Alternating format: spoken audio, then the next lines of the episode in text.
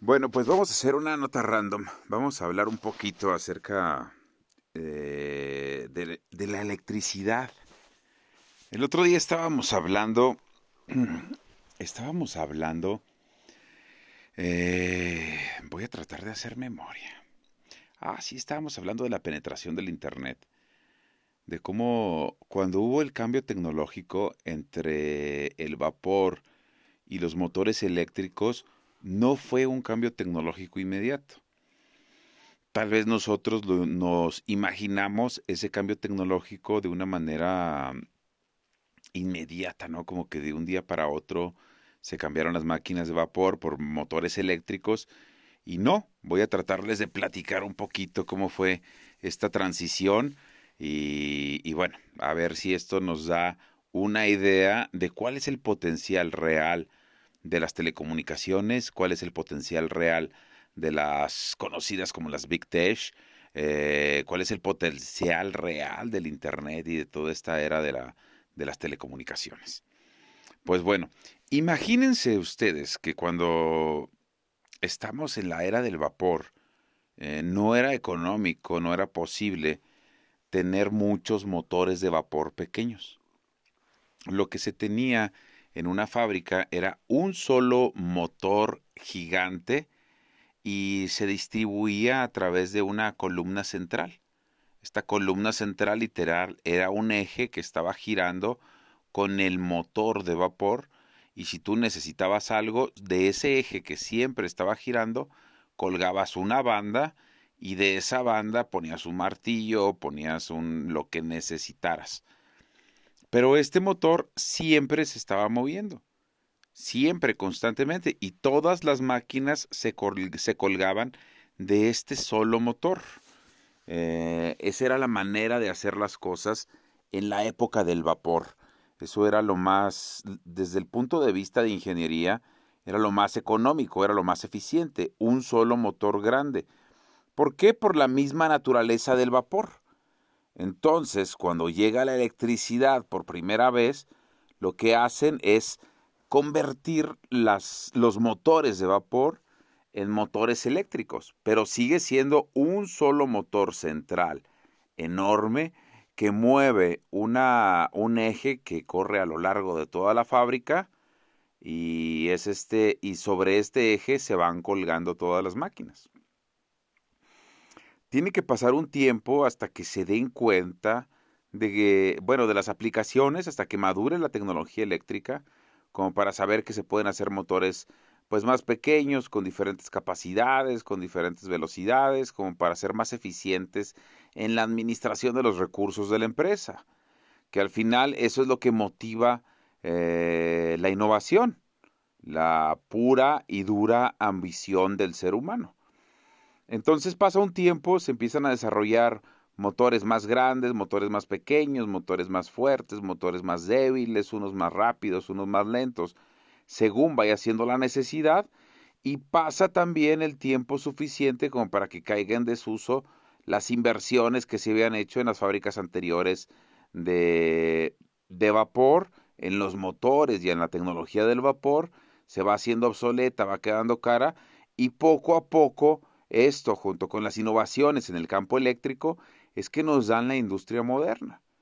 Pero entre que sale, digamos, el primer motor eléctrico y que tenemos consolidada la industria moderna, eh, se podría decir que pasan 50 años. Algo por el estilo es lo que sucede entre que sale el vapor y entra la electricidad con todas sus capacidades. Algo así está pasando también con el Internet. O sea, el Internet probablemente tiene ahorita 30 años ya bien plantado en nuestras vidas, o unos 25 años bien plantado en nuestras vidas. Eh, y es ahorita cuando estamos viendo realmente todo su potencial, todo lo que se puede hacer con redes sociales, con servicios de streaming, eh, todo lo que se puede censurar y todo lo que se puede no censurar. Nos estamos dando cuenta, por ejemplo, eh, en el caso de algunas plataformas, ¿no? Donde se sube tanto contenido que es imposible que haya ojos humanos que lo estén censurando y está entrando la inteligencia artificial y la inteligencia artificial obviamente necesita un tiempo para aprender y la inteligencia artificial pues es programada. Lo que quiere decir que no se sabe bien hacia dónde va.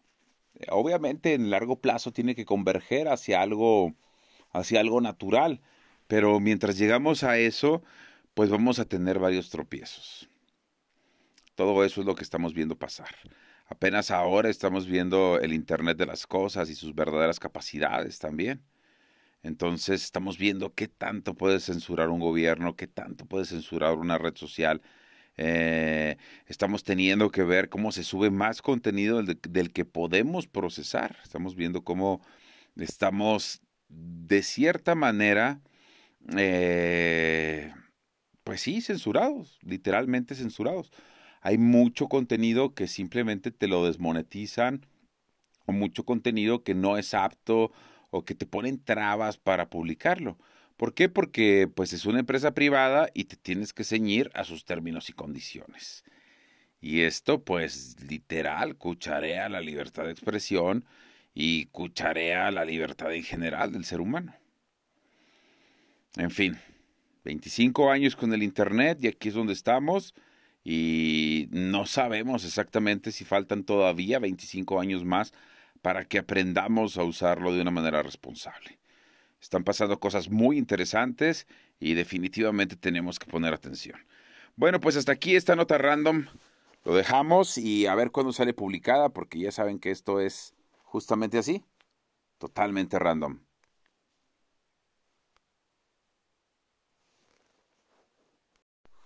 Bueno, pues estábamos hablando hace un podcast o dos podcasts, o honestamente no sé hace cuántos podcasts. Depende de cuándo salgan estas notas random. Recuerden que las notas random tienen mucho que ver con lo que se me olvida decir en el programa principal o en el podcast, podcast principal y digamos que esto es como que la fe de ratas de todas las tonterías que voy diciendo en el podcast principal. Estábamos hablando entonces de cómo funciona la inteligencia artificial para el reconocimiento de enfermedades, para sustituir a los médicos. Eh, no quiero decir que algún día los médicos vayan a ser sustituidos, aunque no sería una mala idea. Y no quiero decir desde un rencor hacia los médicos, quiero decir que yo espero que llegue un momento en el que no necesitemos de los médicos, como espero que llegue un momento en el que no necesitemos de los albañiles, ni de los abogados, ni de los ingenieros. Eso es más o menos la razón por la que yo estudié robótica. Y esa es más o menos la razón por la que las personas estudian ingeniería. Les voy a platicar la magia de la ingeniería. Un ingeniero es un tipo un poco raro, un poco, yo diría tonto, eh, aunque no tanto como otras carreras, pero sí tiene que ser un poco tonto. Porque, verán, el ingeniero va a esforzarse toda su vida, va a estudiar matemáticas, va a estudiar física, va a estudiar química, va a sufrir el rechazo de las mujeres, de la sociedad en general, para hacerle a usted la vida más fácil. ¿Qué quiero decir? Que fue un ingeniero el que probablemente un día dijo, Ay, la verdad, la verdad, la verdad, ir en caballo a casa de mi novia está cañón. Así que tenemos que poner un motor en un carro. ¿Por qué? En un carro de caballos. ¿Por qué? Porque eh, no pienso ir. Y eso dio camino a la innovación. Y luego seguramente fue un ingeniero. Ingeniero viene del término ingenioso, ingenio. Ingeniero es un genio ingenioso. Fue también un ingeniero el que dijo, no, pues honestamente ya me está dando un poco de flojera ir a casa de mi novia, voy a inventar el teléfono. Y es entonces que Alejandro Graham Bell inventa el teléfono. Y luego hubo otro ingeniero que dijo, la neta, la neta, está chido lo del teléfono, pero a veces me da flojera levantarme a contestar el teléfono y es entonces que nace el teléfono inalámbrico.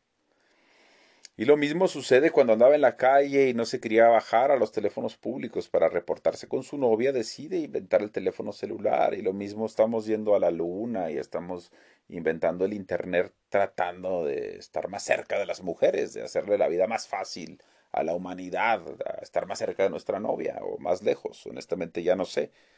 Pero esa es la vida de un ingeniero, sacrificarse para que los demás tengan una vida más fácil.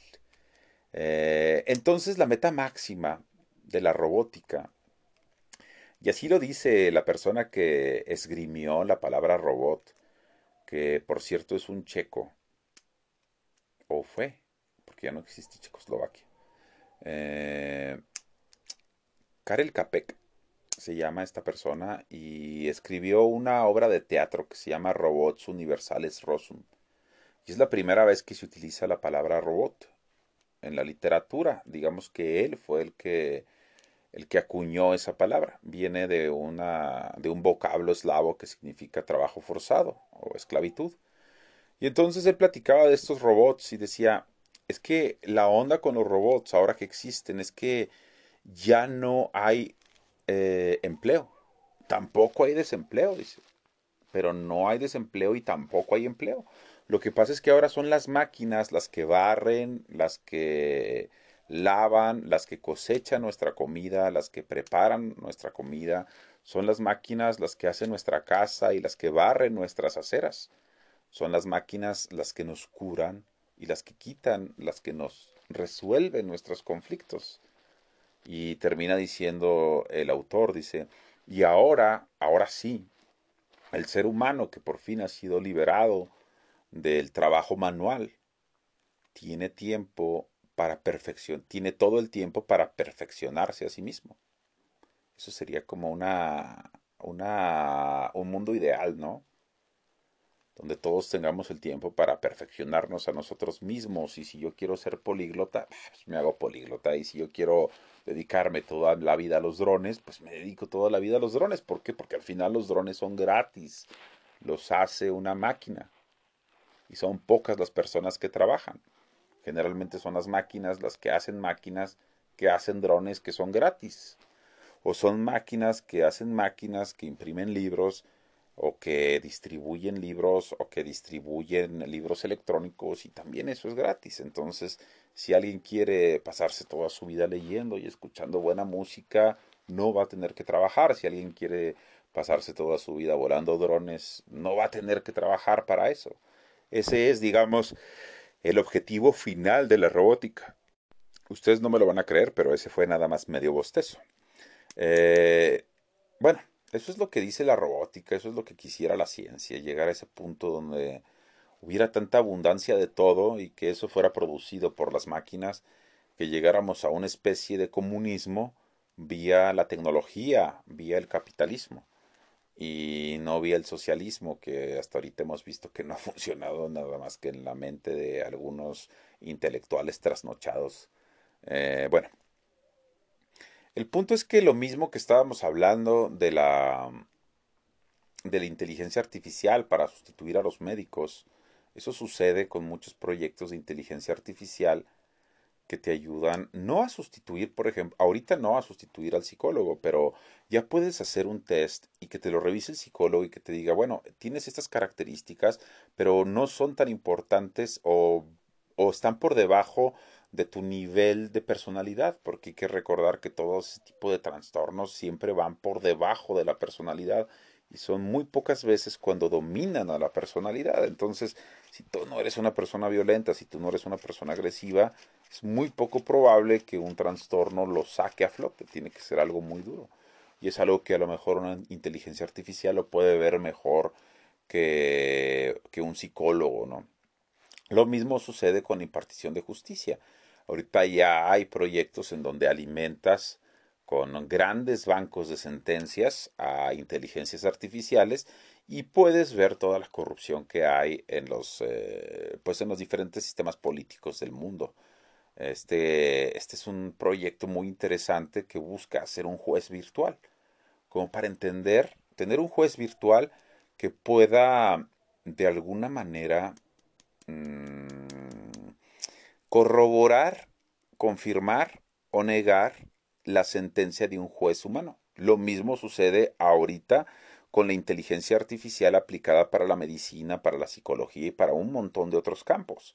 Especialmente cuando se trata de humano a humano, siempre tiene que haber la supervisión de, perdón, de máquina a humano, siempre tiene que haber la supervisión de un humano para asegurarse que la máquina no vaya a ser una tontería, que por supuesto pasa, cada vez menos, pero pasa. Este. Y bueno, por supuesto, será el Poder Judicial que no quiera soltar todo este, todo este coto de poder. Será el Poder Judicial que, como ahorita sucede con el Bitcoin, que son los gobiernos el que, los que están tratando de frenar al Bitcoin, bueno, será el gremio de los médicos, será el gremio de los psicólogos, será el, gremio de los abogados, de los contadores, de los ingenieros, porque este va a ser un recorte general. Este, los que defiendan sus puestos de trabajo. Eh, creo que al final es una batalla inútil. Creo que las cosas van a suceder. El punto es entender cómo, a qué nivel y con los menos raspones posibles para la humanidad. Pero los avances que se están dando en inteligencia artificial son increíbles. Ahorita les puedo decir que empecé comprando un dron de mil pesos y, y me puse a investigar, investigar, investigar. Ahorita tenemos drones de 1500 pesos que ya tienen un circuito integrado especialmente dedicado a la inteligencia artificial que está analizando las imágenes de la cámara de tal manera que puedas tener algo que se llama flujo óptico. Curiosamente, sobre flujo óptico fue que hice mi tesis doctoral. Eh, sobre la ventana dinámica. Y ese es un tipo de flujo óptico. Y ahora eso que nosotros tardábamos horas y horas en simular en una supercomputadora que nos prestaban en Alemania y que teníamos que quedarnos los fines de semana para hacer esa simulación, para que la cosa funcionara bien, ahora eso lo hace un chip que está integrado en un dron que cuesta menos de 1500 pesos y puede tener algo, unas capacidades ópticas tan importantes como distinguir el flujo óptico para saber que estás alineado, que estás siguiendo a la persona correcta, que tienes la altura correcta, digamos, en tu vuelo de dron. Eh, cosas que honestamente eran impensables hace unos años. Está avanzando la tecnología a un paso que el 95% de la humanidad no se imagina. Y que el otro 5%, honestamente, no sé dónde está. Y no creo que yo sea uno de ellos. Bueno, hasta aquí esta nota random que ya se me fueron 10 minutos con 28 segundos. Bueno, pues les voy a platicar rápido cómo hacer una muy buena receta de camarones. Eh, lo que yo hago es comprar camarones de preferencia grandes. Acá en Chihuahua se les llamaría camarones gigantes y eh, en cualquier lugar de la que esté cerca del mar, pues se les llamaría simplemente camarones medianos, ¿no? Pero entonces vamos a comprar nosotros estos camarones, como les acabo de decir. Vamos a comprar lima, vamos a comprar limón, vamos a comprar, eh, ¿cómo se llama esta especie? En italiano se llama aluro. Y es esa misma especie que es como una hoja seca de algo que se le pone al espagueti y así. Bueno, pues vamos a comprar de eso, que ahorita no recuerdo cómo se llama. Eh, ¿Qué más vamos a necesitar? Sal, salsa Maggi, cerveza Corona. Eh, y generalmente venden algún tipo de especies mediterráneas. Deberíamos de comprar esas especies porque además nos sirven para la de mame del que estábamos hablando la otra vez. Y lo que vamos a hacer es partir dos limas a la mitad sin sacarles el jugo. Y las vamos a poner en agua. Vamos a poner a que el agua hierva y cuando esté el agua hervida, es entonces que vamos a echar los camarones hasta que los camarones se pongan de color rojo. Así como están. Eh, son camarones para pelar mientras te los estás comiendo. Ahí a, la misma, al mismo este caldo donde se están cociendo los camarones, le van a echar un poco de estas especias que yo les estoy diciendo. Generalmente venden alguna mezcla italiana o algo así que pueden encontrar en el súper. Si tienen la fortuna de andar por Roma o alguien que ande por Roma, hay un lugar eh, que se llama la Plaza de las Flores, donde se supone que en su tiempo era la mayor frontera de especies del mundo. Ahí es donde se hacía el intercambio de todas las especies que llegaban de Oriente eh, a través de la ruta de la seda, en los tiempos de Marco Polo. Y allí en el jardín de Fiore, pues ustedes pueden comprar la mezcla de especies que ustedes necesiten. Yo creo que en la última casa eh, dejé todavía algún medio kilo de esas especies. Pues, tú le dices qué es lo que quieres comer al italiano y él te va a hacer ahí una mezcolanza de diferentes cosas y te dice cómo se lo agregues a tu comida y listo. Si tienen la oportunidad, se los recomiendo y si no, pues bueno, ni hablar. Ustedes compran esta imitación que les digo que venden en cualquier súper, ahí donde están las especias y listo. Una vez que ya están totalmente rojos los camarones, otra vez hay que parar el proceso de cocción. Eso es muy importante. No sé por qué a la gente se le olvida. Mientras esté caliente el alimento, se sigue cocinando. Entonces hay que parar el proceso de cocción eh, con agua fría. Entonces pasamos todo esto por el agua fría y luego eh, vamos a conservar el caldo. Porque el caldo nos puede servir al siguiente día para preparar unos noodles. De preferencia que no sean una maruchan, pero si eso es lo que tienen, pues ni hablar. Pero hay noodles de poquita mejor calidad en los super, ¿ok? Eh, entonces servimos todo esto en una bandeja, en un bowl o algo así. Y en un bowl más pequeño vamos a exprimir algunos limones, una lima, vamos a ponerle salsa Maggi, un poco de sal y un poco de estas especias de las que yo les estoy hablando. ¿Ok? Y luego vamos a sentarnos tranquilamente, de preferencia hay que poner uno o dos periódicos debajo de, la mesa. Y eh, pues agarras un camarón, lo pelas, lo pasas por la salsa esta, te lo comes y luego le das un trago a tu cerveza. Y vas a repetir esto hasta que se acaben los camarones, no hasta que se acabe la cerveza. Luego se puede acabar la cerveza y se puede abrir otra. Eh, ¿Cuál es la, la proporción que yo recomiendo por persona? Pues miren, yo les recomiendo un cuarto de kilo por persona, 250 gramos. No les recomiendo más porque se lo van a comer. O sea, si ustedes hacen esto con medio kilo de camarones, se van a acabar el medio kilo de camarones. Si hacen esto con un kilo de camarones, se van a acabar ese kilo de camarones. Esto me lo enseñó una amiga mía que es de Sinaloa. ¿Cómo se llama ese lugar? De los mochis. Y sí, la verdad es que sí es cierto. ¿eh?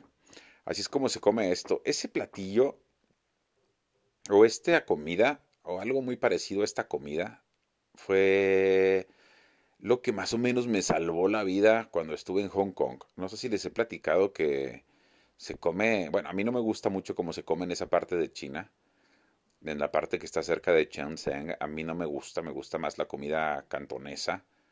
Eh, y bueno, en las calles de Hong Kong se ponen muchos mercados callejeros, apenas empieza a atardecer, o se ponían.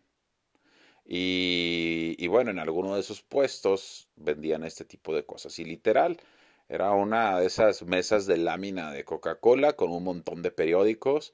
Y ahí estaban las peceras con camarones. Ya ven que a los orientales les gusta la comida fresca. Y ahí pedías, no, pues dame 250 gramos, sacaban ahí, bueno, en ese caso eran gambas, no eran exactamente camarones, sacaban las gambas, las ponían a, hervir, le echaban, como les digo, la lima, especias, las escurrían, paraban el, el proceso de cocción, te lo servían con una salsa para marinar tus camarones y te lo daban con una cerveza corona. Y pues ya, les había quedado de ver esa receta en el último programa. Bueno, pues hasta aquí yo creo este programa de Notas Random. Y nos vemos, nos escuchamos un día de estos. Hasta luego.